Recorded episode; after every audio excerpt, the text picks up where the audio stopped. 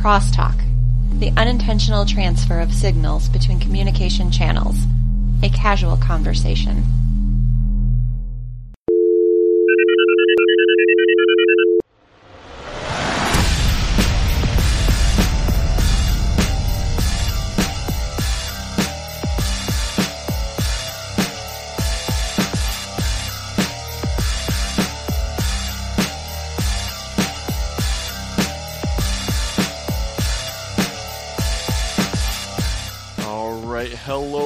This is Video Game Crosstalk, the bi-weekly podcast of gamers talking about tech, science, and whatever else comes to mind. I am your host, Anthony Rossi, and with me this week is Paul Gallery. Paul, what's going on, buddy? Hey, how's it going, Anthony? Not too much. Glad to be here with you. Finally, you're here with us. Yeah, there was some uh, complications, I would say, trying to get here. Uh, yeah, so if you've been listening to this podcast, um, you would know, or if you haven't been listening to the podcast, this is your first experience. First off, welcome. And second, uh, you can go back a few episodes. Paul was supposed to be on episode three. Yes, three, I believe. Nikki Vick, thankfully, was able to fill in. Paul's a friend of mine. He's been, uh, doing a lot of nature con- conservancy. There we go. That's the word. Words. I can do words. word. Nature conservancy over uh, here in the capital region, New York. He was about to come on, and like the day before, you get a was it a phone call or an email? I would assume phone call. Yeah, yeah. I got a phone call um, from the New York State DEC to head head out west to Idaho actually to fight some wildfires. Okay, so it was actually Idaho. I initially said California because you just in your Facebook message to me you just said I'm going out west uh, for the wildfires. I'm like, oh, well, California has a lot of wildfires, so I kind of assumed that. But so you were in Idaho, basically fighting a bigger fire than 90% of the world's population will ever see in their life. Probably, yeah. And the funny thing that you you know the funny thing about it is you said California, and that's that's where I thought I was going, and it's kind of All right. one of the jokes of fire is like you don't know what you're doing until you're doing it. And you know, we were on the plane. We are like, oh, we're gonna go to California, and then we are like, oh, never mind, we're going to Nevada. And then all of a sudden we landed in Idaho, and we were, and then it was like, okay, I guess we're going to Idaho. And then sure enough, we get you know we land on the plane, getting getting our uh, our rigs, which are just pickup trucks, and drive to the fire, um, which ended up. I think when we when we landed, it was about fifty or sixty thousand acres, and when we left, it was one hundred and eighty thousand acres. So we did our job and didn't put it out. Jeez. So this is just huge. Yeah, Right. So whereabouts in Idaho were you? Uh, Besides the big burning spot in the state. it's the black spot now. Um, All right, the big black Hard. spot. um, we landed in Boise, um, and this is my first time to Idaho, so it was an awesome experience. But we landed in Boise, and um, we were going to this place called Idaho City, which I'd never been to. But I thought, oh, you know, Idaho City, that sounds like you know this big place. And we drive into the mountains, and it's literally this old town straight out of a Clint Eastwood film. And it was Oh, old, geez. old gold mining, like right down to they had a saloon and like those big front porches that you could walk on. And um, I just kind of felt like there was going to be a gunfight in the streets at any moment. Wow. Okay, so I'm pulling this up on Wikipedia right now just to take a look at it. And the street side of Idaho City in 2005. Yeah, this looks like straight out of a Clint Eastwood movie. it's pretty awesome. It was it was really cool. I'd never been to a gold mining town before. Oh wow. Okay, so the estimate estimate of the 20 Oh wait, no, that's a no, yeah, this is population. Okay, the population in uh, 2010 was 485. Yeah, small Not little town. thousand. 485. All right, so this is beyond tiny. This is basically this is tiny. Okay, so you were in Idaho City. Yep, we were um, we were probably about five minutes outside of town. There's um, a Forest Service base there, or um, a Forest Service uh, facility. I guess not really a base. Um, Okay.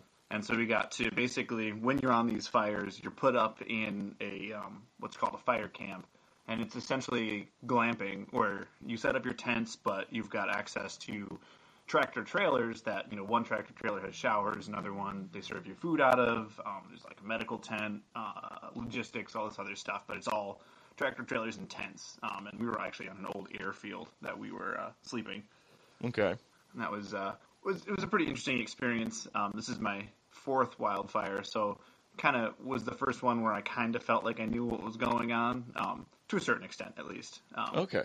Yeah, I was because I was just about to ask, like, have you been to fire of these any type of wildfire before? So you've been to the, what you say this was the year fourth or fifth?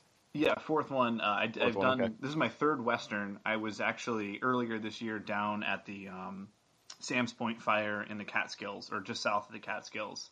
Okay. the Sam's Point Preserve. And for those of you that don't know, the Catskills is a forest preserve in southern New York. It's probably about an hour south of Albany. Okay. So when you get, I think the term that you used was mobilized. So when you get mobilized, you basically have what 24 hour notice like, hey, guess what? You're going to, you're going to jump on a plane and you're headed out west. Or like, what, what is that process like? It's um so I mean you kind of know. I got into wildfire through the Albany Pine Bush. Um, I was on their fire team, and so in the beginning of the season you have to pass a physical fitness test, and then at that test you sign up to like a national register that says I'm willing to go out west at any point during these periods of time. And then, um, so you kind of know, you can watch the uh, lists online and you can see, oh, New York just posted a crew. I'm on that crew. And you know that from the moment a crew is posted, usually you've got maybe a week before they pick you up, before the federal government, um, like picks your up your crew and sends you out west. But, Wow. uh, yeah, All so, right. and then you don't really know though until your crew boss calls you, and that's usually 24 hours before you leave. They'll call you and they'll be like, "Hey, we're leaving tomorrow at nine, so be at uh, the Saratoga Tree Nursery, and we're gonna go from there." All right. So not, not much, not much notice. It's basically, guess what? Suit up and, uh, yeah, meet at the, the tree nursery, I guess, and, uh, make your way to the, I would assume the Albany airport. Uh, actually, we we go to an air the Air National Guard base in Manchester, New Hampshire, because we fly Really? out with yeah, because there's five crews usually that go out at once. And, Okay. uh, so you've got like New Hampshire State, you've got the Green Mountain crew, you've got a Massachusetts crew, and sometimes Pennsylvania or Cape Cod will take a crew. So, all right. So how many people were in the New York crew that you were with? Start with that. There's 20 people to a crew, and a crew consists of a crew boss, an assistant crew boss, and then three squads of about six people. All right. So, and there were how many crews did you say at this outing? I guess we'll call it. yeah, our, our date night, uh, there yes, was your date night. our date week. Um, there was 20 people on a crew, so it was about 100 firefighters. Um, we fill up the entire plane. It's like a rented private jet. okay. Yeah, that was gonna be my next question. Like, so you're flying out of a National Guard airbase? Yeah, it's a. Um, I'm not sure. It's like a barracks. So you, you spend the first night there, um, and then in the morning you wake up and you get bussed over, usually in school buses, which is the most dignified way to travel. When you're Of course, of course. and um, and you've got like you know 100 pounds of gear, and you're stuffed into a school bus. Um, Lovely. it's awesome. And uh, you go to the you go to the airfield, um, which is just usually uh, Manchester International or Manchester Airport. I don't know if it's international or not. Um, and then there's like you walk out on the on the tarmac and board the plane that's waiting there for you, which is usually a government contractor plane. Okay. Wow. Um, All right. So you do that. You fly out to what turns out to be Idaho. So, what were your responsibilities once you got out to Idaho? Uh, yeah, so I am just a Type Two wildland firefighter. So I am a sort of the ground pounder or grunt, if you will. Okay. Um, and so I was a hand, part of a hand crew, and the hand crew, um, our general responsibilities um, as a Type 2 crew, well, we're Type 2 IA, which means that we're an initial attack crew. So we have the capacity to go fight fire directly. So if there's like um, a little spot fire or a lightning strike, um, we would have the ability and the skill sets necessary to go direct on that fire and fight it without assistance. Okay. So basically, we're like a 20 man crew that needs to be capable of handling all basic firefighting tactics on our own for at least 48 hours um, without assistance from the government. Wow. So if we got stuck out there, we'd have to deal with it. I mean, that doesn't really happen, but it could. And that's what we have to be prepared for. All right. So it's a just in case you guys can maintain on your own for 48 hours without assistance if need be, basically. Yeah. Yep. Okay. Exactly. And um, so, but predominantly, what we do um, as a hand crew is we hold line for the uh, the hot shots who are not that we're not professional firefighters, but the hot shots are the Type One crews. They're the guys that and girls that are um, professionals. They do it every day of the of the week, and they do it you know year round. So they see more fire in a season than most of our guys do in you know four or five years. So Oh wow. Okay. Um, so they, they get to do like they'll, burn off. So like if the fire's coming towards us, um, the hot shots will burn off the the forest in front of us to sort of create this area where the fire has already a controlled fire has already burned. So when the wildfire hits it, there's no fuel left. Right. And then Yeah, our that's- job is to make sure that controlled fire doesn't get out of uh, get out of hand. Okay. It's so weird to think of, all right, we're going to fight this, literally fighting fire with fire, but in a controlled way so that, yeah, as you said, you burn the fire that's, or you burn all the available fuel that's ahead of it. So by the time that the wildfire itself reaches that area, it stops because there's nothing for it to burn at that point. Right, and that's that tends to be the most common strategy. Sometimes you'll do it in a way that's you don't burn it, so we'll just go through and we'll actually with chainsaws and hand tools remove the fuel by hand. So we'll go in and essentially mow the crap out of the first like sixty wow. feet of forest, and then when the fire hits, there's that huge gap in fuel, so it'll stop. That's gotta be sweaty work. Yeah, it really can be. Um, it's it's long days. It's it's one of those. That does it's not sound pleasant at all. I am a little sissy right now in my air conditioned office, sitting at a computer, just type, type, type away. I mean, yeah, it is. It is definitely. It can be exhausting work. Um, I feel like a lot of a lot of it. You know, we're not doing that. We're out for 14 days, 14 straight days. Um, but we're not doing that every single day. You know, you do that for a day or two, and then usually you're doing something different. Um, you you have to be prepared to do it for the duration of your trip, but usually you're not stuck doing that the whole time. But uh, yeah, it is. It, it, it is. It, they're long days. Uh, I- I guess so. I guess so. All right. So right now I am trying to, uh, here we go. Save image as. I am saving your Facebook profile picture to my desktop right now because I'm throwing this up on Twitter. that there's actually a funny story behind that. So I took that photo in Idaho, and I mean, if I'm, I'm certain people will be able to view it by the time they they listen to this. Uh, Yeah. But it's really funny because you know if you look on Facebook, I get all these comments, and people are like, "Oh, this is an amazing picture!" Like It really so, is though. it's so rugged, and I was like, "Oh, like I had just woken up from a nap."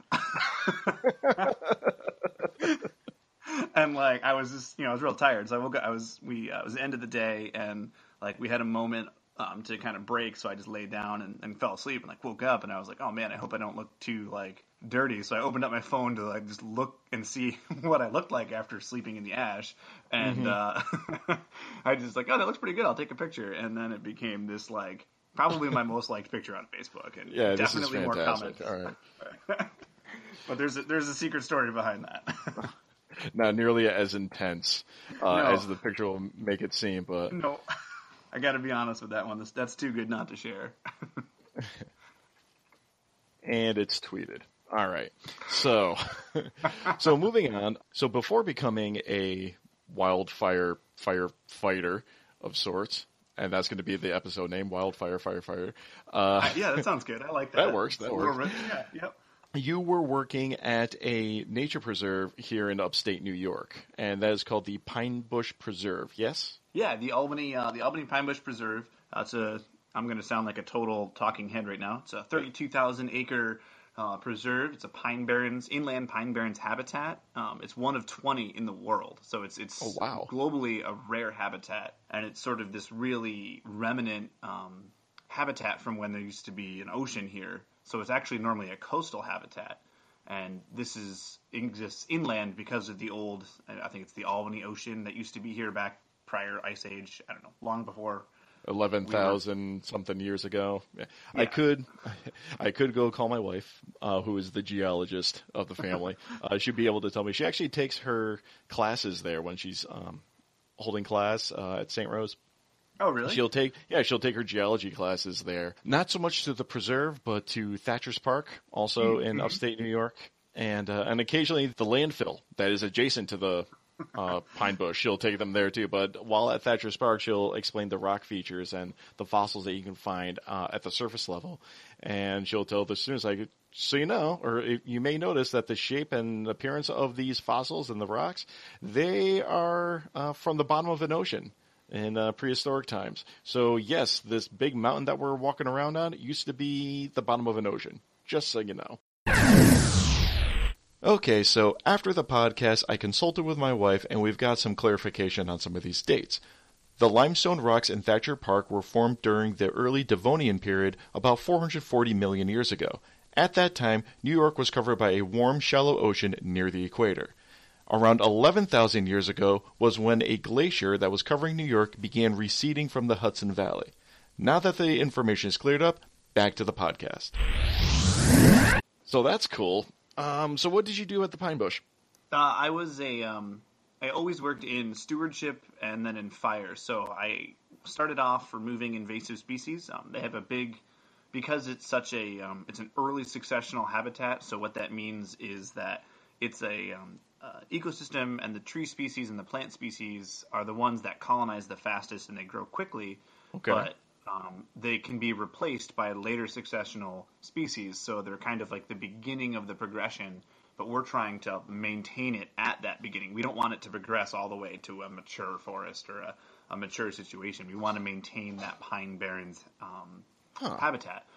So where I actually spent a long time removing invasive species that were actually catalyzing the um, the ecosystem advancement. So things that would uh, they would change the soils from that sort of sandy beach soil to a more foresty soil. And those were invasive species to begin with and then they were even going farther in sort of changing the soil and preventing the uh, pine barrens habitat. So i got to go through and with chainsaw and loppers and remove those for a season um, yeah, go through with like these heavy equipment things and like, yeah, I'm taking care of the forest.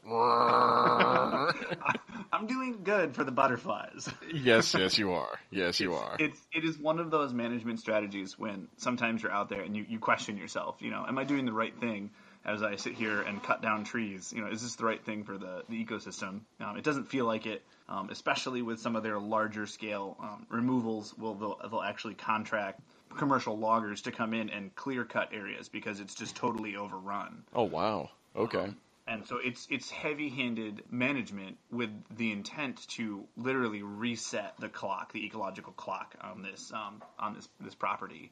That's um, intense.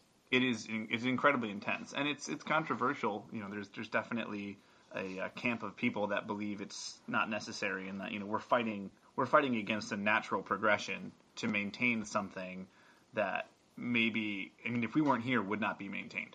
Right. Um, so it's a it, there's there's definitely different camps. I'm heavily into the camp that you know we're preserving something that only exists 20 other places in the world, and it's also the largest example of it. So I, I definitely fall into that camp of what we're doing is, is appropriate. All right. So, um, as I mentioned just a little bit ago, uh, the Pine Bush Preserve actually is adjacent to one of the landfills here in the capital region. Yes, Mount Trashmore. Yeah, basically. So, what was the relationship like between uh, working with the with the preserve and having a landfill literally right next door, like sharing a property line?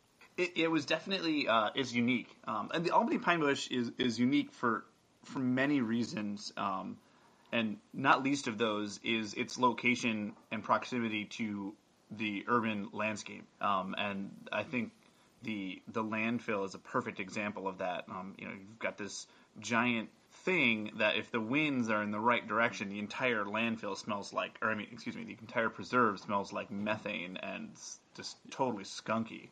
Yes, Oh. yes, it is. Um, that is also right on the one of the main highways, I ninety, uh, Mm-hmm. going by the landfill, and you can sometimes trick yourself and say, "Oh, it smells like the ocean," kind of. Yeah. Oh, it's of. the low tide. it is that unique low tide um, experience in the pine bush. We like to, you know, it's a full circle. It's a whole body experience, not just visual. Oh yes, oh yes, it is a full assault on the senses. but but this is one of the things that are necessary. It's like a dirty jobs type of thing. Like Albany is the capital of New York. Um, yeah, surprise, Albany's the capital, not New York City. Ah, Hey, there's a lot of humans, and humans generate a lot of garbage and trash. That all needs to go somewhere. So this is um, the current active landfill. I'm not sure when it's slated to be closed, but the Pine Bush has an agreement or some type of I guess agreement is what I'll call it at this point. They'll be reclaiming some of that land or reclaiming the land that is the landfill. Could you expand on Yeah, that? yeah. Um, so the uh, the pine bush is actually slowly reclaiming uh, landfill property, and the landfill has been sort of moving around in its position, and as it shifts, like the the pine bush creeps in on it.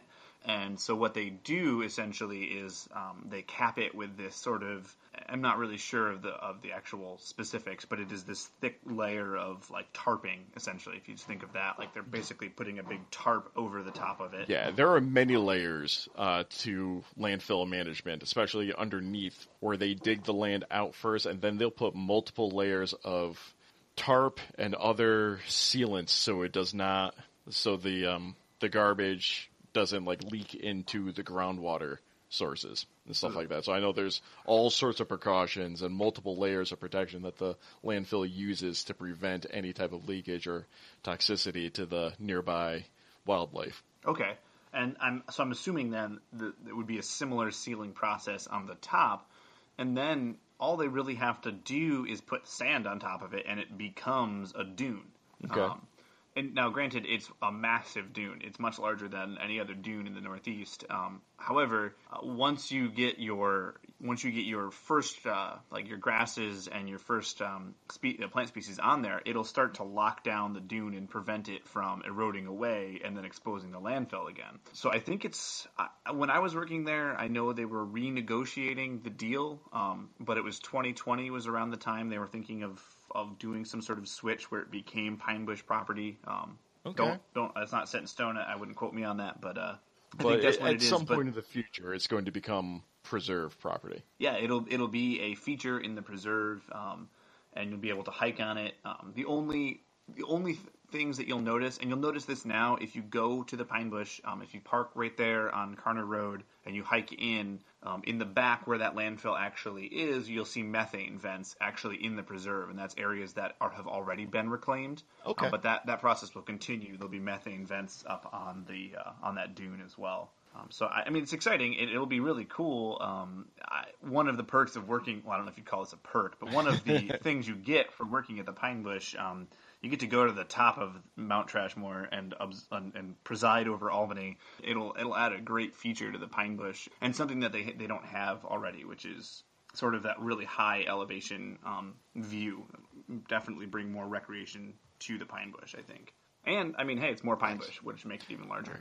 It's all for the butterfly, which actually I feel like I should probably mention the butterfly, seeing as it is the crux of how everything gets to happen at the Pine Bush. The the Karner Okay. Blue Go for is a very small butterfly. I think it's the size of a dime. Um, and it's a federally endangered butterfly that Oh. lives on this lupin plant that only grows in these pine barren habitats. Um, and so you have this really incredibly rare species, and th- that's why the pine bush gets such um, special protection in the New York State Constitution. So it's actually protected in the Constitution. It's not just a preserve. It's it is protected at a const- federally protected and in the state wildlife. constitution too. So it, it is actually written in the Constitution that they have to maintain pine barrens habitat. So I think that's pretty cool. All because of this little butterfly. Wow. That's mm-hmm. all because of the little One hell- butterfly. one heck of a butterfly. That's right.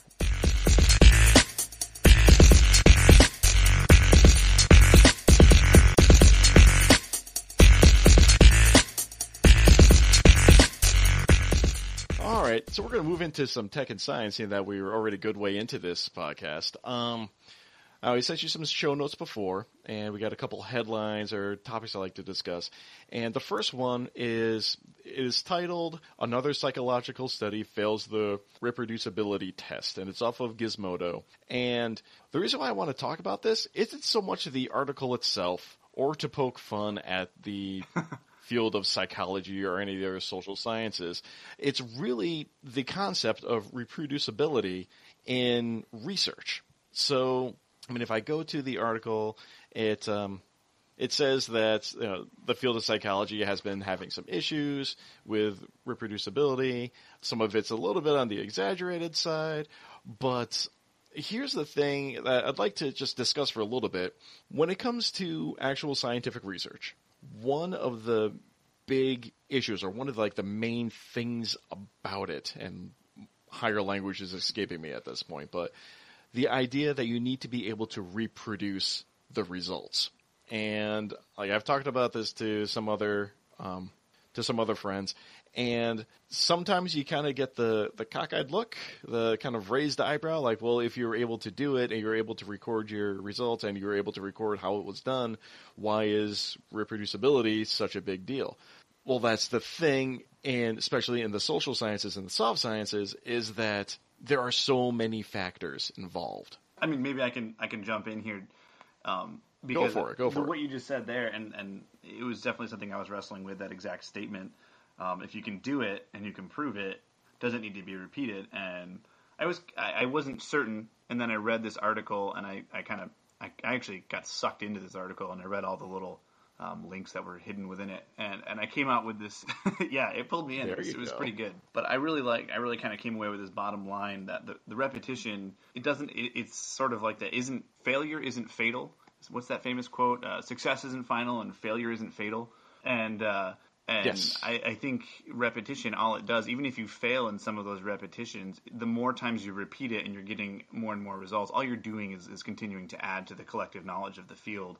And so, if someone disproves you, that doesn't mean it's it's over. All it means is that you need to work harder to remove whatever biases you had in your research to get a better result. And that's another thing, yeah. Like no matter what the research is, um, if you take any courses in research or know anyone who's involved in research, a big issue is trying to eliminate any personal bias. And it's actually really difficult. You would think that just working, say, in one of the hard sciences, uh, where you know everything's quantified, everything is just strictly based on mathematics, and there is no way you can you know, misinterpret the data.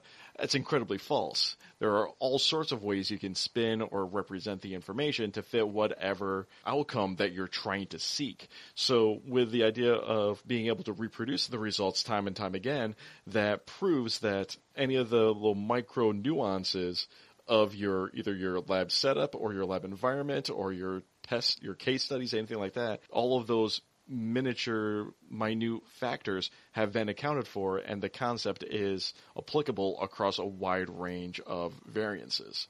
So I think this is especially important in psychology just because every single individual is completely different and their own case study. So, like, between their upbringing and their personal experiences, how they interpret things, um, there are so many variables just in life in general that, you know, just because one study states something, we need to be cautious when we try to apply the findings of a certain study into the broad scheme. Yeah, and I- I think- I guess. the media does a horrible job of that um, because they find one study that says one thing and it's blown up to the extreme. Um, and most notably, you know, the Ebola outbreak or the uh, the recent studies with Coke and the sugar industry and how those things got skewed. Um, you can see how one study can say something, but that doesn't necessarily mean that it is true. Um, especially without repetibility in multiple scenarios. I mean, it might be true in that specific case, and that that's fine. Um, but again, if you've ever done any type of research for you know, either college classes or your own personal research, at the end of every research article, there is the section like there's an entire section dedicated to future work that needs to be done in the field or possible shortcomings that exist within this specific study. So we just, I just felt the need to kind of discuss that a little bit on this podcast. I'm trying to you know, bring a little bit of science to the world, so I just felt it necessary to discuss this for a little bit. Like just because there is a a new study came out that says this, and it like the the this of the title is like this grossly over exaggerated and oversimplified and kind of worded so that it's catchy and clickbaity type of thing. There's a lot more work that needs to be done, and yes, the researchers actually do know that there's a lot of work to be done, and things like this is why research needs to be repeated over and over again. Yeah, uh, I, I would definitely agree with that. And the complexity of the research and of the results, I guess what the repeatability does is it allows the initial research to reassess their their research and, and go at it again. Um, so if you have someone that, that doesn't repeat your results or is incapable of repeating your results and they publish on that, I, I don't think you should take it as a personal insult to your own research. and um, you should No, absolutely you know, not. Instead of spending time trying to debunk their replication of your study, I think it, it, it allows further investigation into your own topic, and you can go reassess and figure out what specifically was it that you missed or that they couldn't replicate, and it, it could eventually result in a better understanding of the topic. You know what? And from what I've experienced from some of the uh, conferences that I've gone to, I got a feeling that's actually the way that most researchers think. I mean, obviously, it doesn't make for a good news story, but the uh, the collaboration. Like, I've been to a few conferences where all of a sudden there's just a bunch of researchers who are involved in the same thing. They kind of all pull up to the same big circular table and they just like bust out their own notes and like compare notes and compare research and see what's going on in these different fields. So it's it can be very collaborative and it's awesome Yeah, to see yeah, it that does. in It- action. So, like I said, I just thought I'd bring that up because I feel I feel it's a really important to discuss point to discuss, especially in our you know hyper social media world where headlines Mm. can be deceiving, and sometimes people who are posting these clickbait blog Uh-huh. articles they're going strictly for quantity of views and not necessarily for properly interpreting. And uh, can, can I digress here just for a minute on exactly what you just said? Go for it. I effing love science is a perfect example of that. I think I felt when they first came out, they were Uh-huh. producing good quality articles, and I would say in the last four months, I, I don't even I stopped following them because the the quality of their articles dropped off significantly into this clickbaity, almost not even true sci- scientific quote quote um, articles. Yes, I would absolutely agree with that. I actually stopped following them oh, maybe a year ago, even. Um, some of the stuff that was being posted, I would look at it and think to myself, like, well, technically, I think that whatever post might be true, but you know, as time goes on, you know, I just looked at some of the like if one of my friends posted something from that site, I'll just look at it and think to myself, that's we're getting farther away from actual research. We're getting away from like from everything, and we're just kind of yeah, getting just too Yeah. clickbaity It, it, for stuff. So yeah, you gotta gotta be careful of what um, sources you look like for this podcast. Uh, for this article in particular, I'm looking at Gizmodo, but for the most part, I'll go to Scientific American or Popular Science or Popular Mechanics, news sources like that. Those are the type of sources that I usually use, and they are basically science magazines written by scientists and engineers and stuff like that. So their their quality has been consistently solid. I mean, of course, they're going to have the few clickbaity things because right. You got to draw you know, people in. business is business. You know, you got got to keep the lights on. But they seem to be doing a really yeah, good job. I, I actually um, I follow Nature and I follow the Nature podcast.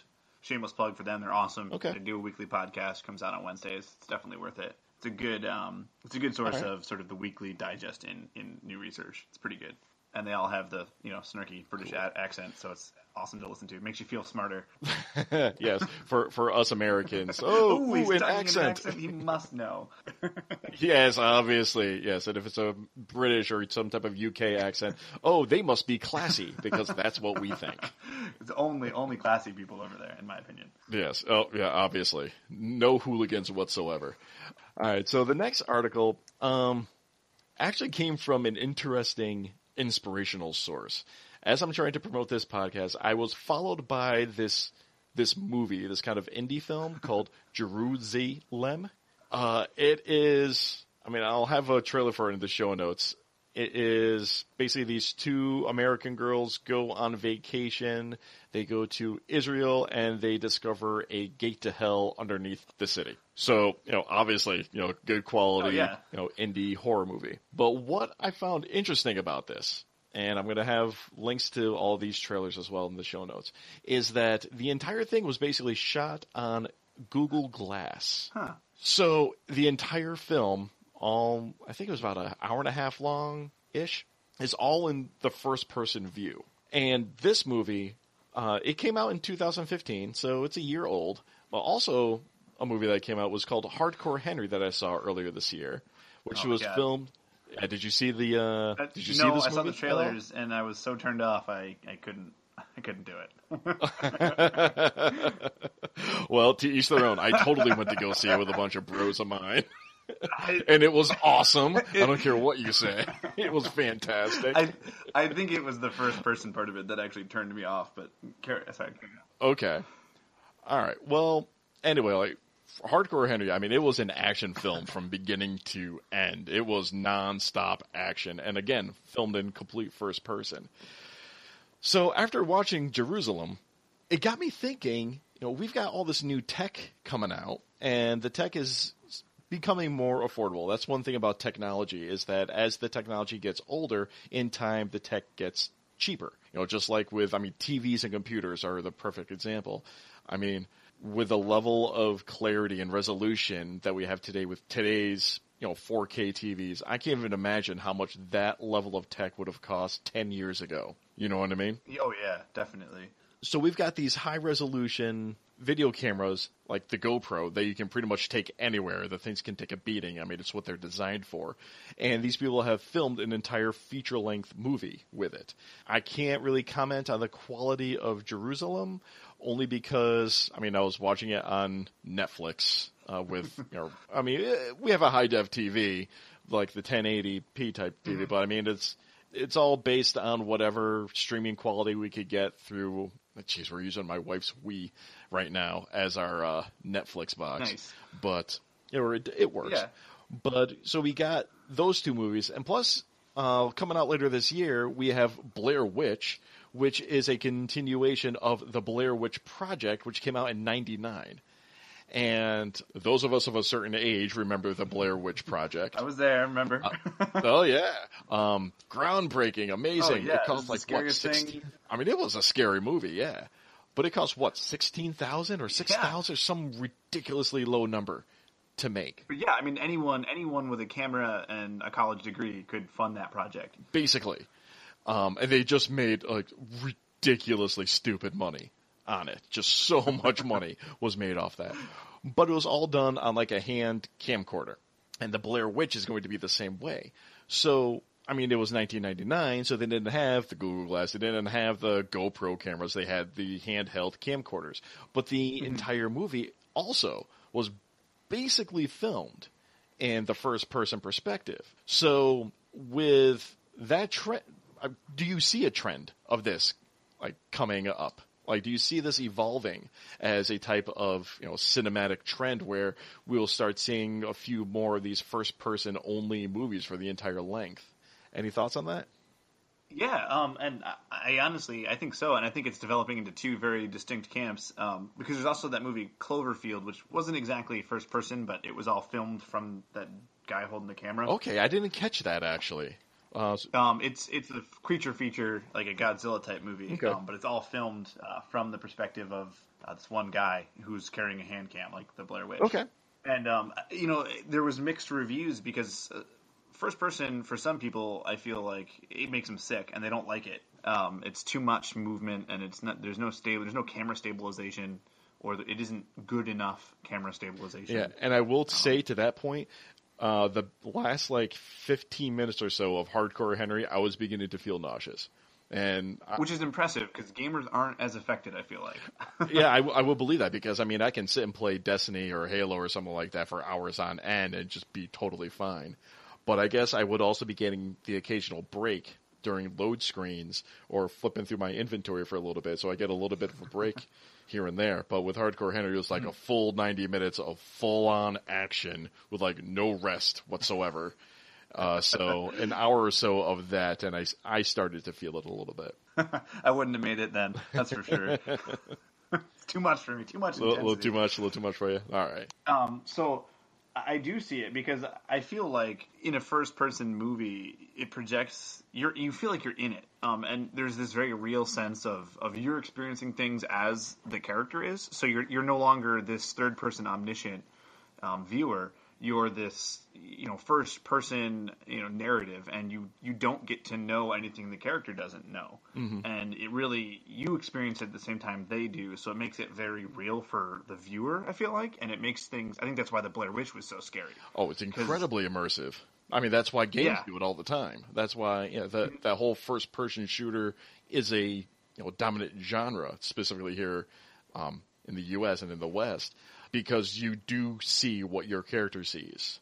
Uh, but like to go on that, what also kind of st- struck me and going to get a little nerdy with it and pretend I know anything about art and film at all. But I like it. when you have that first person perspective the entire time, you know, how does that work in production and planning out scenes? Because rather than being able to get like a uh, a perspective view or you know get the dramatic angle shot or pull away to see a building falling down or something like that, you're locked into the character's own reference point.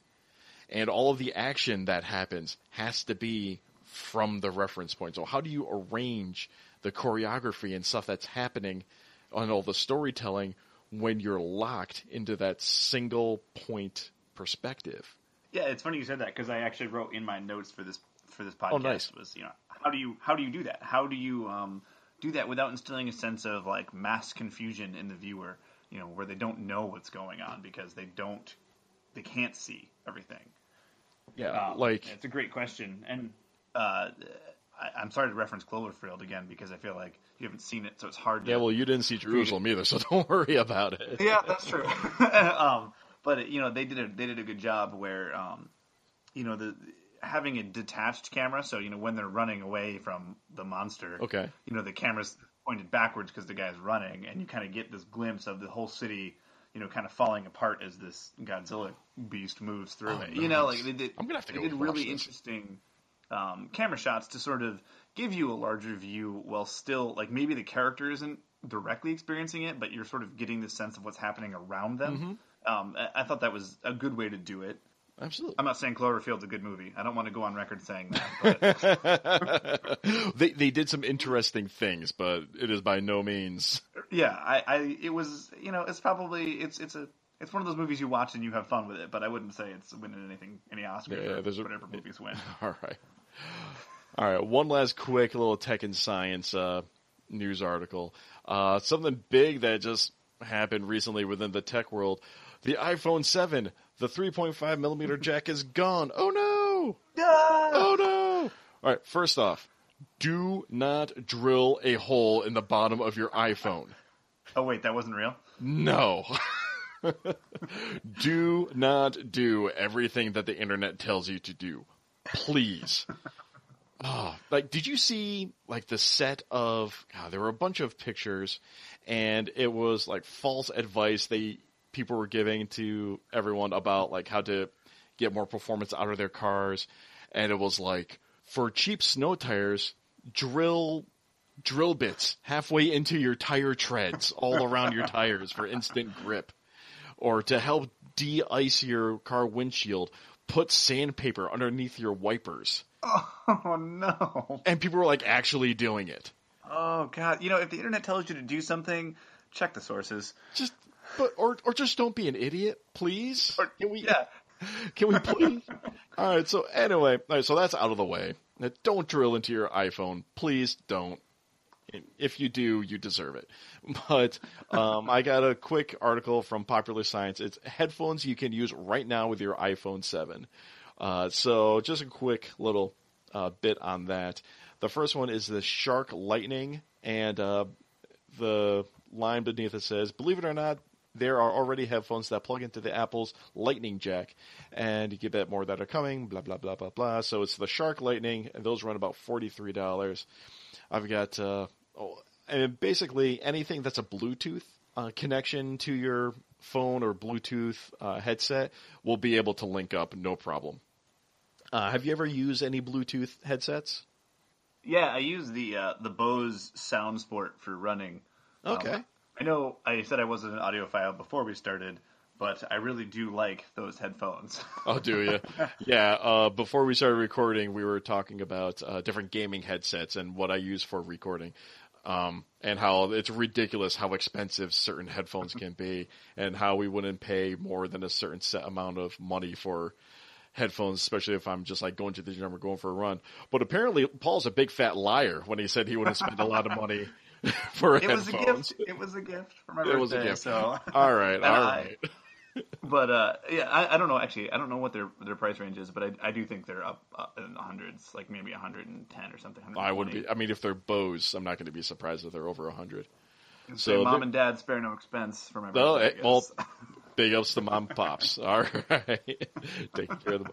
Yeah, so, I mean, there's a few others listed on this article. I'll throw it into the show notes. Uh, the Jabra Revo Wireless, again, they're wireless control, or, um, wireless controllers. Yeah, this might be a gaming podcast. Wireless headphones, uh, JBL E40 BT wireless, um, Plantronics Backbeat Fit wireless. Those are $75.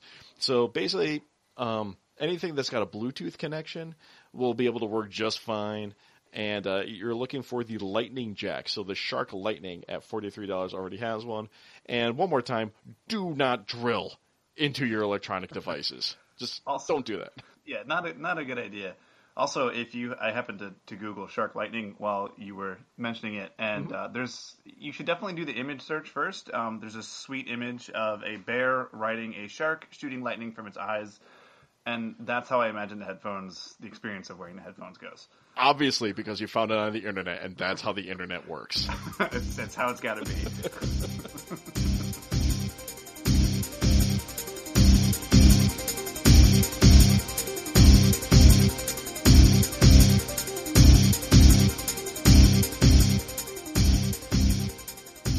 right, so we're going to move on to some gaming and geekery news. First off, Paul, have you been playing any of Destiny? Um, sort of. Sort of. Sort of, sort of, and no. Um, I haven't played since it came out. I bought it when it came out, and I played for like a month. And uh, as I'm sure you're uh, well aware of our friend Tony Bergami, I played with him, mm-hmm. um, and we both have a mutual acceptance that it is wasn't as fun as we wanted it to be. Yeah, that is, and I've talked about this on the last episode with Andy Polidor. Yeah, I am in total agreement with you. When the game first came out, it was lacking sorely. But to reiterate, and I'll only discuss this, uh, you know, very briefly since I, it was mentioned on the previous podcast, with the DLCs that have come out up to the Taken King, it is a full game. It is so worth your money at this. Really? point. It is. Oh, maybe I'll, I'll look back into it. yeah, definitely look. Even if you just go up to the Taken King, it is so worth your time. Uh, with the latest release of Rise of Iron, I've been able to get more into it since last talking about it.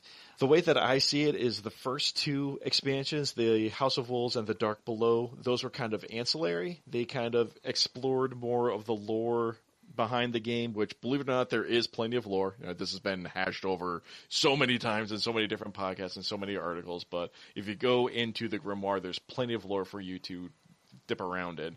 But um, the first two DLC packs, those definitely explored some additional lore uh, in the background of other peoples and enemies' origin stories and stuff like that.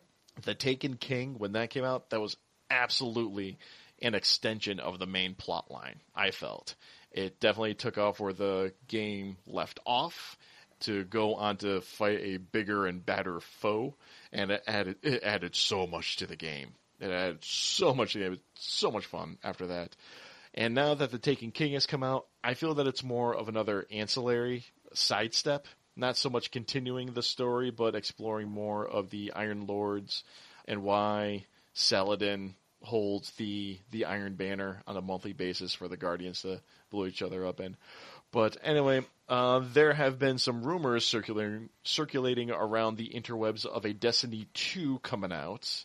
It may be coming to PC, and hopefully it'll include some more populated areas. So, does that sound of any interest to you? Any part of that little spiel? Yeah, I, I think that's a, it's exciting. Um, so I come from the golden world that is PC gaming. Okay. Um, and whoa, I know. oh yes, yeah. Uh, it, we don't discriminate here. Um, but so MMOs have always been, you know, core, probably central in my uh, gaming experience. Okay. Um, and I started with Star Wars Galaxies way back in the day, and that was my first one. So I'm actually really excited to see it moving to the PC because I think it's going to open up only more potential for it to, to for Destiny to, to be what it wants to be. I really applaud it for being the first console MMO that I think worked in in the full extent of the word worked. Oh yeah. Uh, like I said, um, now that uh, the additional DLCs have come out, it is definitely a much fuller game. It feels much more complete. There's plenty of stuff to do. Um, again, not going to rehash what's been hashed over Right, right. over time and time again. Uh, do you do any of the shooter games on PC? Um, so mm, sort of. I, I play Overwatch Okay. Um, and that's about it for shooters. Um, mainly an MMO and strategy guy. Eh, do your own. But uh, yeah, there's going to be. So that's what the rumor mill is flying around right now. Uh, so definitely keep an eye on that. What I love about Destiny is that it is the perfect like palate cleanser almost. And I don't mean any disrespect to it, but it is great for between other major releases. Like right now, I'm waiting for Watch Dogs 2 and Final Fantasy 15 to be released. Mm-hmm. I recently completed Deus Ex Mankind Divided, so that was awesome. And Destiny is basically the game that I'll just dip back into between releases. You know what I mean? I, oh yeah, I think that's the great thing about a game like Destiny and I do that with World of Warcraft, where I'll just when, right. times are slow, you just fire it up and you know resub or whatever you got to do to get back into the world. You got a month of you know casual play. Mm-hmm. Yeah, and, uh, absolutely. Uh, the one thing I did love about this story, um, the second one you sent there from Polygon, mm-hmm. uh, the the reporting it was amazing when they were like, we heard this from a guy who looked at some other guy's laptop and oh, saw know. a PowerPoint he may or may not have been working on. yeah, got to keep your sources secret, right? Right. And it's like, man, what are we talking about? Like, you know, U.S. security here? Are we talking about video games? I thought that was. well, I mean, geez, this could be a whole new tangent of its own. I mean, security and keeping your IPs under wrap. I mean. Mm the the internet wants information and it wants it yesterday type of thing. I mean, the Assassin's Creed franchise. I mean, there's leaks on that all the time. No, they can't keep a bottle on, or a cap on that. No, not at all. But then you got like Bethesda and um, Fallout 4. I mean, there's a few little like there's a leaked image and like part of a leaked script that said like, "Hey, we got something. We have a sniff of something. It's not much, but it's basically it's being worked on. That's pretty awesome. And then E3 came around that year and said, "Oh, by the way, we've done a ton of work on the new Fallout game. Here's some awesome trailers. Here's some awesome stuff that you can do. Hey, notice how polished it looks? Yeah, that's because we're going to release it this November." I love that. I love. Um, I hate the anxious, the anxiety of waiting for a game to come out is like almost as bad, you know. So yeah. I like when it's released and then you oh I only have to wait a month or two months. You know, mm-hmm. that's awesome. Yeah, but then you got stuff like the Division, where they showed it uh, like four E3s in a row or some ridiculousness like that. You know, it got to the point where I'm like, I don't care, Ubisoft. I don't care. Yeah, or, or like Star Citizen, which has been in production forever. Uh, well, uh, the Last Guardian got delayed again. Poor guys. So so exciting news, uh, exciting rumors, I should say, revolving around Destiny 2. And speaking of Ubisoft, we got it's not so much a gaming headline, but more of a uh, a business of gaming. And this is something that I kind of learned back in my blogging days when I started following all the news sites and gaming sites revolving around video games. I started to notice more stuff about the business of video games and it is a large, large entertainment business. And, and this in particular is another Polygon article. Ubisoft survives stockholder meeting, prepares for hostile takeover. So the biggest companies in the world are typically the ones that you've never heard of. And they are the parent companies of all the brands and whatnot that you are familiar with. So in this case, uh, it's Vivendi and Vivendi is a massive entertainment conglomerate, and they are looking to buy up Ubisoft. Basically, and the article says that if another entity purchases more than 30% of another company's stock, they need to start making public offers for a full buyout. And Vivendi is getting close to that. They're at like 20 something percent, right? Yeah, they're at, I'm scanning through the article right now oh geez, they're at 29%. Oh yeah, so, they're right there. Knocking so they the are right there. And looks like they were trying to get some of their own people on board on um, into the board of Ubisoft, but right now, okay, so directly from the article, Vivendi had expressed publicly its desires to get its own members on the board and to gain some say into the way the company is run, but it didn't propose any resolutions before or during the meeting. Instead, Ubisoft CEO Yves Guillemot and Ubisoft Motion Picture CEO Gerard Guillemot were both re-elected to the board, and two new members were elected. So Ubisoft is maintaining control by controlling their their board essentially. And what's also within that same sentence might be another reason why Vivendi is looking into Ubisoft is their motion picture CEO. This past CE3, they announced that they are also in plans and in talks with Sony Pictures to make a Watch Dogs movie. Now, this excited the crap out of me personally. but uh, as I looked on Twitter and the other social media, it looks like I was the only one that was excited for this. That's, I mean, it's an interesting concept. It would be fun. I feel like it's like that movie, that crappy movie with Shia LaBeouf, uh, Eagle Eye. Oh yeah. I, I, don't know. Wasn't that kind of similar though, where like he was dealing with this? Uh, he was like a hacker or something, and, and there was some super smart AI program that he used to take over electronics everywhere. And and yeah, he started fighting the AI, kind of, sorta, because it got out of control. Oh yeah, um, that's right. I guess it's a little different. Yeah, it's a little different. Um, in Watch Dogs, it's probably going to revolve around DedSec and the the hacker collective. Hacktivists basically is what they are. So totally not modeled after Anonymous in any way. But um, no, no, no. You know what? I shouldn't even rag on them for that because Ubisoft does a great job in bringing real world uh, social commentary into their games. So, oh I yeah, I, I'm I'm a huge fan of Ubisoft and, and most of their uh, series. Right. So especially for that. Yeah, they they do good work there. So I think they're going to take on more of you know the a hacker collective taking on some of the uh, the elites, the societal elites. But this is actually going to be the second motion picture from Ubisoft. The first one being Assassin's Creed that's due out this Christmas. So I'm actually really happy that Vivendi wasn't able to take control of Ubisoft because it's like Ubisoft they're the ones who were able to create these franchises. They're the ones who were able to nurture and progress and manage these franchises. I would much rather, especially in the motion picture aspect, let the game company handle the production and the coordination of the of the motion picture itself. Do you have any thoughts on this? Yeah, I, I mean, I agree with you. Um, I do see a benefit from always like a constant flux and change, getting fresh blood into a system. Um, I think stagnation is the number one thing that kills an industry, um, and that's kind of the glory of the capitalist market, right? Is that we can always rely on the newest best thing to eventually rise to the top. Um, I don't know that that's the, this is that situation, um, and who knows if Vivendi could eventually take over and make no changes, replace mm-hmm. nobody.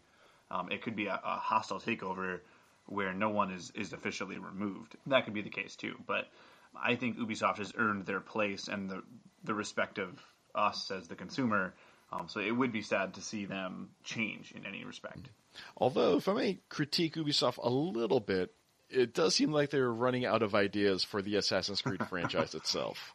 Uh, yeah, the word "milking it" comes to mind. uh, uh, yeah, especially I they it, it, ebbs and it flows. I mean, Assassin's Creed Three was probably the most boring game I played in the last five six years. It was so um, painful to play. I went through the entire thing, but it was it was sad. It was saddening. Yeah, and I wanted to love it so bad. Like I bought the special edition. I was you know so so excited and so so let down. But then they came out with. Uh, uh, Black Flag, and that was amazing. That was fantastic. Yeah. I mean, I so much fun. Yeah, I mean, it, it does kind of sadden me a little bit to see them move away from the game's roots as far as stealth over combat. But mm. you know, if that's what the fan base wants, it's what the fan base wants. But you know, that's just my personal preference. But I've also grown to learn that typically my personal preference is complete polar opposite from what the masses want. So Ubisoft, do what you got to do to maintain. Right, they got they got to make sales, and uh, are they are they involved with Dishonored, or am I totally off base? No, there? no, that's that's actually Bethesda. Is that Bethesda? Okay, because that's when you say you know stealth, that's the new stealth genre. I feel like is is the way that Dishonored is going. You know what? I'm going to check that really quick. Come on, Wikipedia. What can you do for me? Bethesda. Okay, good. Okay, hold on. yeah, Got to make sure I'm quoting the right stuff. Yeah, it's it's Bethesda. Um, so yeah, they. I was able to play a little bit of the first Dishonored again when it was free on Games with Gold, and mm-hmm. it was fun. It was good. I had just finished Thief, and I was getting kind of annoyed with everyone making the comparison between Thief and Dishonored. But after I played the first few missions of Dishonored, I thought, yeah, the critiques were on point for the most part. Um, the only difference between Dishonored and Thief was that in Thief, you play as Garrett, who is literally a thief. He is not an assassin. Um, he has nothing to do as far as like, like definitely no firearms in that world, and he is not hand to hand combat. He is not. He's not an assassin. You know, he doesn't do combat. He is strictly a burglar, and that's the way that he was designed. But as far as a more rewarding gaming experience, uh, I can see how people would prefer Dishonored over Thief. Even yeah, though I, I, I, even though I did enjoy Thief very much. I, I need to finish Thief. That's one of those games that's sitting at like 25% complete in my. but uh, yeah, I, I I can now that you say it, I hadn't thought of it, but now that you say it, I do totally see the comparisons there. Oh yeah, it's huge. I mean, it's pure like heavy on the stealth. It's steampunkish in a harbor town, and you steal everything that isn't bolted to the ground. So there are plenty of similarities between Yeah. the two. So just being fair. All right. So also uh, one final thing in the gaming and geekery uh, uh, section of this, there will be a new Star Wars Rogue One trailer will be released. And uh, Paul, you a uh, you a fan of the Star Wars? Oh, just just a little bit. Just a little I'm just, just a little hair. I'm only like sitting on the edge of my seat, super excited for Rogue One. Just just a little bit, a little bit. All right. So um, give me the lowdown of what's going down in Rogue One. So, uh, from my understanding, it's it's it's a divergence from the classic Star Wars theme. Um, so we're not going to be following Luke Skywalker or anyone with a lightsaber and the ability to push people from a distance. Um, and we're going to be focusing on a regular person who exists in the Star Wars world, who's is this spy, and um, I'm assuming it's. Uh, takes place right before A New Hope, so right before we're introduced to Luke Skywalker and the crew. Um, and it's the team of people that captures the plans for the Death Star. Okay. So we're looking at the article. Uh, we've already had two trailers for this. Uh, one during the Rio Olympics, and another one uh, is an international teaser containing footage not seen. All right, so we will see this third and final trailer accompanying the Doctor Strange movie coming out. So end of October, early November, uh, Doctor Strange will be released upon the world. Unfortunately, I never really read comics growing up. Just just Yeah, didn't. That wasn't part of my thing. But the more I see of Doctor Strange, the more I want to learn about this character. Oh yeah, I mean, well, it's also it's, it's Benedict Cumberbatch. Can could it get any better? I don't think so. I don't know when during the rise of Benedict Cumberbatch I joined the the bandwagon on him, but um, a few years back, my my wife and I we watched the BBC Sherlock. Oh, so good, so good. So good, so amazingly good. So now, basically, whenever I see Benedict Cumberbatch, I'm like brought back to that type of performance, and I'm just thinking to myself, "Yes, this is going to be amazing." And even in They that should- I one, think Martin Freeman should be in there. go ahead. I think they should put Martin Freeman in, in Doctor Strange as well, just to get the duo back at it. Oh yeah, yeah, that'd be great. Well, they kind of they kind of went back at it in the Hobbit movies because Cumberbatch actually was the voice of Smaug. That's right. I did not think of that. That is totally true. So they they kind of they kind of kept it going, you know, in a roundabout Yeah. way, sorta. and yeah, voice acting on that level, that's got to be something different because just thinking acting, I mean, what is it? What is the saying? Like 80% of all communication is nonverbal, something to that effect.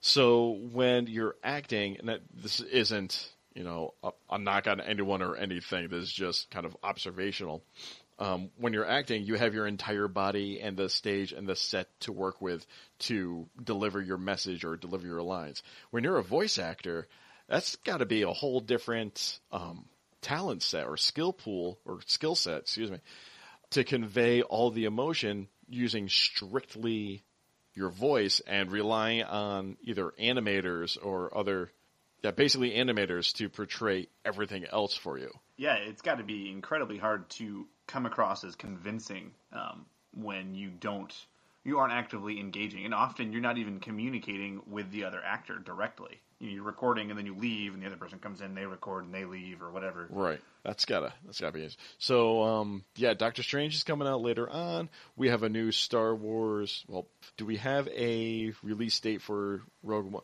December. Okay, so we have a December. December release. Yeah. Lots of movies Lots coming out out. later this year. Oh, I know. It's going to be great. I think. Well, I mean, usually we get that rush right about now, right? We get the November video game rush, and then I feel like December is movies. Yeah. Um, I think I mentioned on a previous podcast. Uh, my wife is originally from Wisconsin, so we do the split Christmases where we'll have one Christmas here in New York and then the next Christmas will be in Wisconsin. And as soon as I heard that the Assassin's Creed movie was coming out, uh, basically for Christmas, I took a look at the year. I took a look at like what year it was going to be, and I said, "Seth, just letting you know, I'm calling the Christmas movie this year in Wisconsin. We're going to see Assassin's Creed, and that's just the way it's going to be. Uh, you, you can let your family know that uh, your husband, that's not even actually part of the family, uh, he called it two years in advance. He called Shoddy two years ago. two years ago, I called Shoddy. That's right. I think you know if you had to pull it, you had to do it for that. It had to be for Assassin's Creed. Right. Me, If I'm gonna Wars. if I'm gonna pull you know Shoddy for anything, I need to pick my battles, and this is the one. Nope, this is the one I'm calling.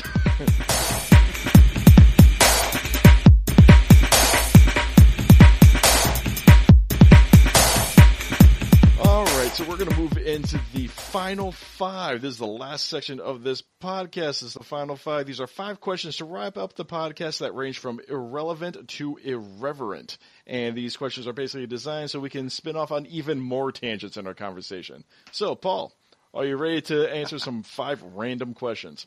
I'm ready to do it. Okay, I didn't know this here- part of the game. All right, first question coffee or tea? Oh, coffee. Coffee, all the way? all the way. I well, all right. I guess it depends on the time of day, right? If it's if it's evening, it's it's going to be a mint tea. But if it's in the morning, midday, or afternoon, coffee. Mint tea, really? Yeah, I, I really I don't have a good defense for why I like mint tea so much, but I do. All right, that's just your thing?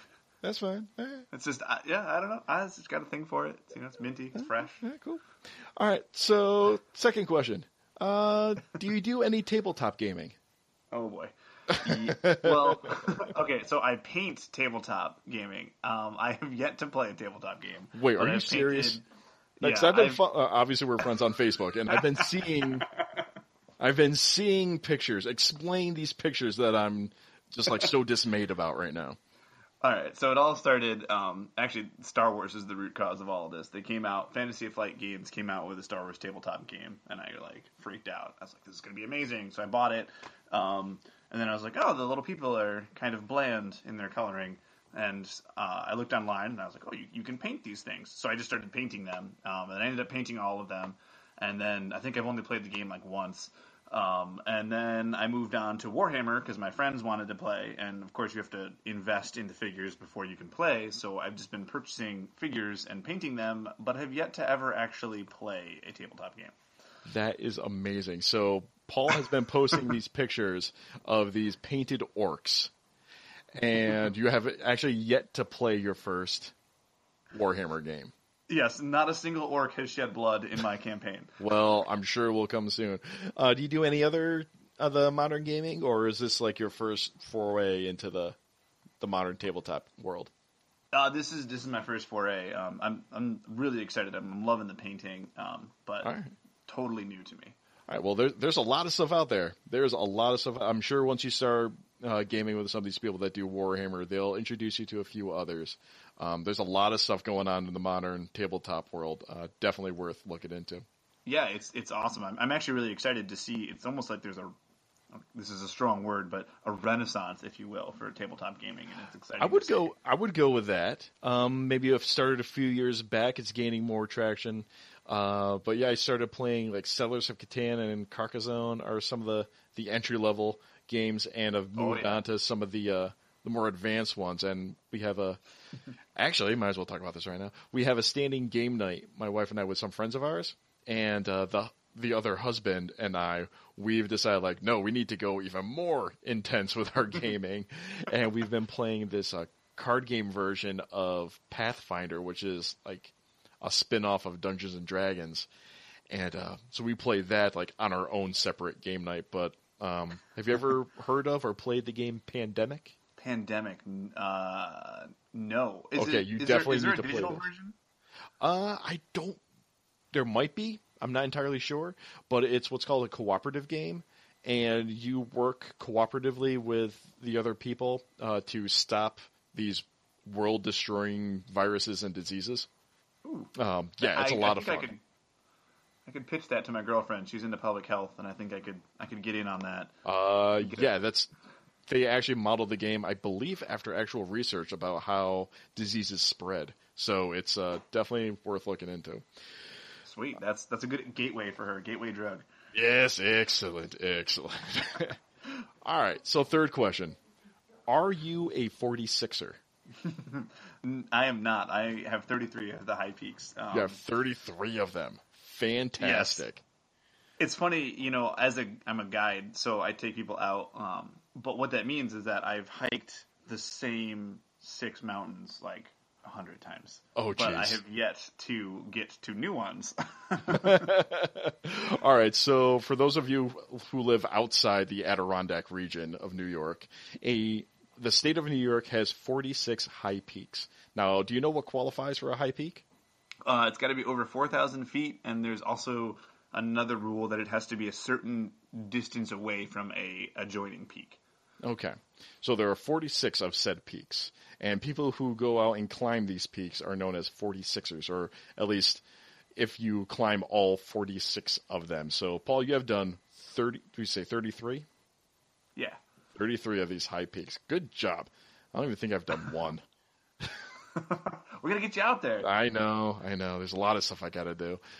But moving on, fourth question. Are you contractually obligated to maintain that lush woodsman beard of yours? It's actually really funny that you ask that because I just shaved it off. What? yeah, it was there was A, uh, there devastation was a happening accident. live on the podcast. for the first time in I don't know how many years. I I shaved it down. I mean, I still got like a five o'clock shadow, but it it went in a tragic shaving accident. It it went. Horrible. hor- Your your coworkers aren't even going to be able to recognize you. No, and you're, you're going to have to go to your boss, explain to him what happened. I, I've actually been told I, I need to put the chainsaw down and not pick it up again for a couple years. until that grows back and you're cleared for duty again. yes, until my man shield returns. All right. Fifth and final question. Would you care to explain why you and your eco-terrorist brethren quadrant off sections of the Pine Bush Preserve, which we have just discussed is a known sanctuary for the endangered Karner blue butterfly, and burn it to the ground? Uh, yeah, I can I can defend that one. Um, I can just say that we're a bunch of pyromaniacs, and you know we just have to get it out one way. It's better in the reserve. than in That's one thing. All right. um, but in, in reality, it's a um, it's a fire adapted ecosystem.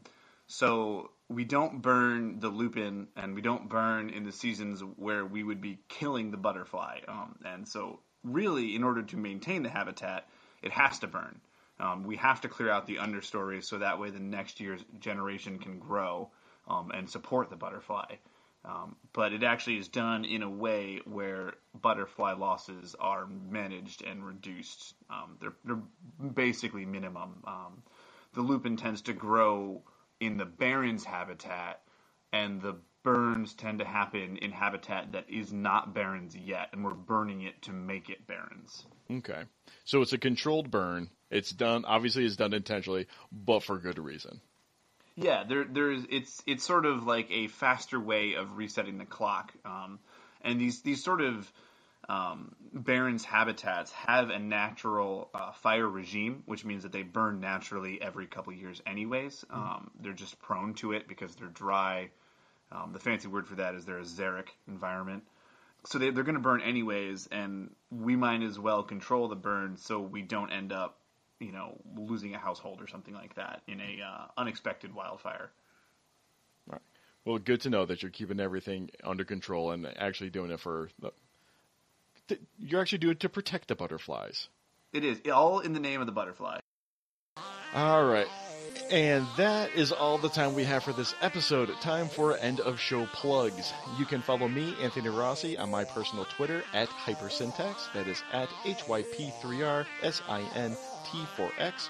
Or you can follow the podcast directly on either Twitter at VGXTPod or on Facebook at facebook.com slash videogamecrosstalk. This podcast is hosted directly on Podbean and can be found at videogamecrosstalk.podbean.com. As for my guest Paul, where can our beautiful listeners follow you around? Uh, you guys can follow me on Instagram or on Twitter at uh, What Would a Mountain Do? And yeah, that's it. Actually. All right, so Instagram and Twitter, what would a mountain do? Awesome. And finally, if you are a gamer or know a gamer that wants to talk some tech and science news, let me know. Do you know of some tech news that you'd like to hear discussed? Do you have any other general questions that you'd like answered on the show? Send an email to videogamecrosstalk at gmail.com and give me the deets of what's going down. Please don't forget to like, review, subscribe, and share this podcast all over all your social media accounts, and we can be found on iTunes, Stitcher, and Google Play. Thank you one last time for hanging out with us. Paul, thank you one more time for coming through. No problem. And in the words of Isaac Asimov, it is change, continuing change, inevitable change, that is the dominant factor in society today. No sensible decision can be made any longer without taking into account not only the world as it is, but the world as it will be.